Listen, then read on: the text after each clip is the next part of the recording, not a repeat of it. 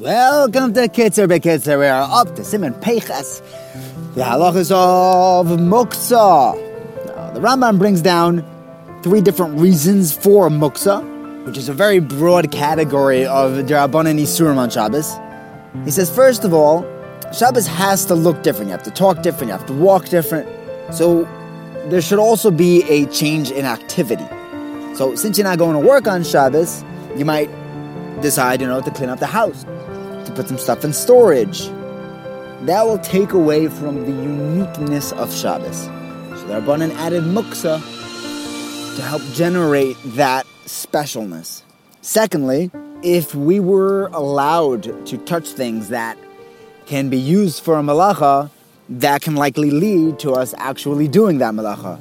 The best example is a pen, which is muksa, because you might come to write with. It. The third reason the Rambam gives is that if there's a, if there are people who don't work during the week, when it comes to Shabbos, taking off of work won't mean anything to them, and there will there'll be no difference between weekday and Shabbos. So muksa creates that marked difference, even for those people. The Raavad adds a fourth reason that if you'd be allowed to touch everything, that will likely lead to hitzah.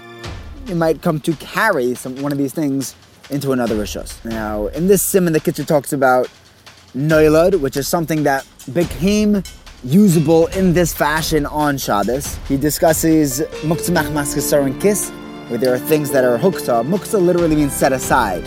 So this item is set aside so that it won't be monetarily damaged. There's muktzamach masgufay, where there's an item that has no possible use on Shabbos. And there's klish malach where this item is used functionally for a malacha. Now the Kitzur starts off by addressing the idea that if there is something that was not specifically designated for an Isser before Shabbos, then it doesn't by default land in the category of Muksa. We don't assume that the owner plans on using this for an Isser Malacha. So the Kitzur says Muksa das, which means that a person mentally decides that this thing is set aside and says, I'm not going to use this. People normally wouldn't. It doesn't get a din of muksa, and you're allowed to move it on Shabbos. So, for example, if someone mentally set aside, right, he hukta, some food which it's it's not easily eaten. Like certain uncooked foods. Ramesha talks about raw meat, or if it's it's delicious and it's ready to be eaten, but this food is set aside to be sold, even if it's back in storage.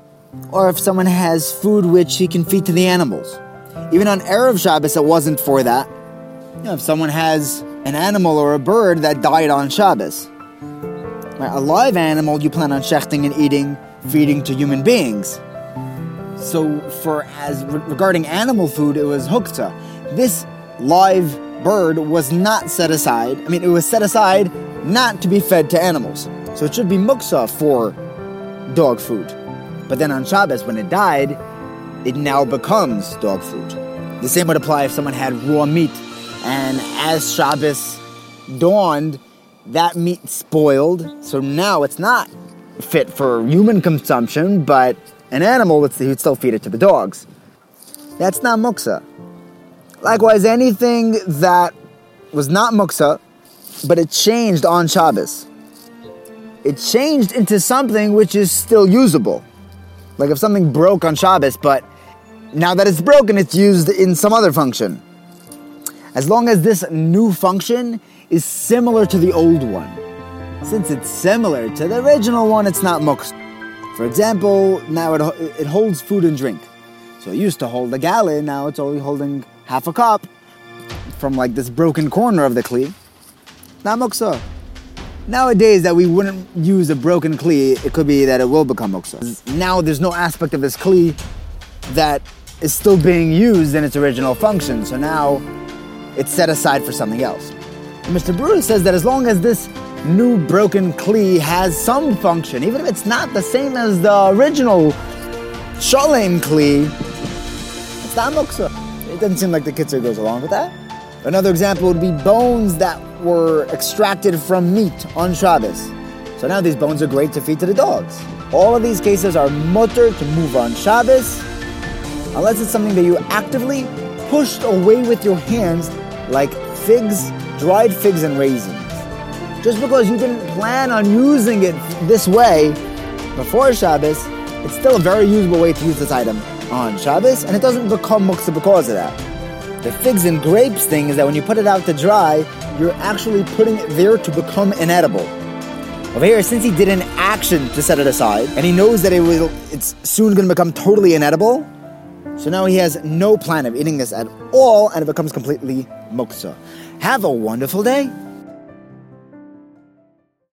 Save big on brunch for mom, all in the Kroger app.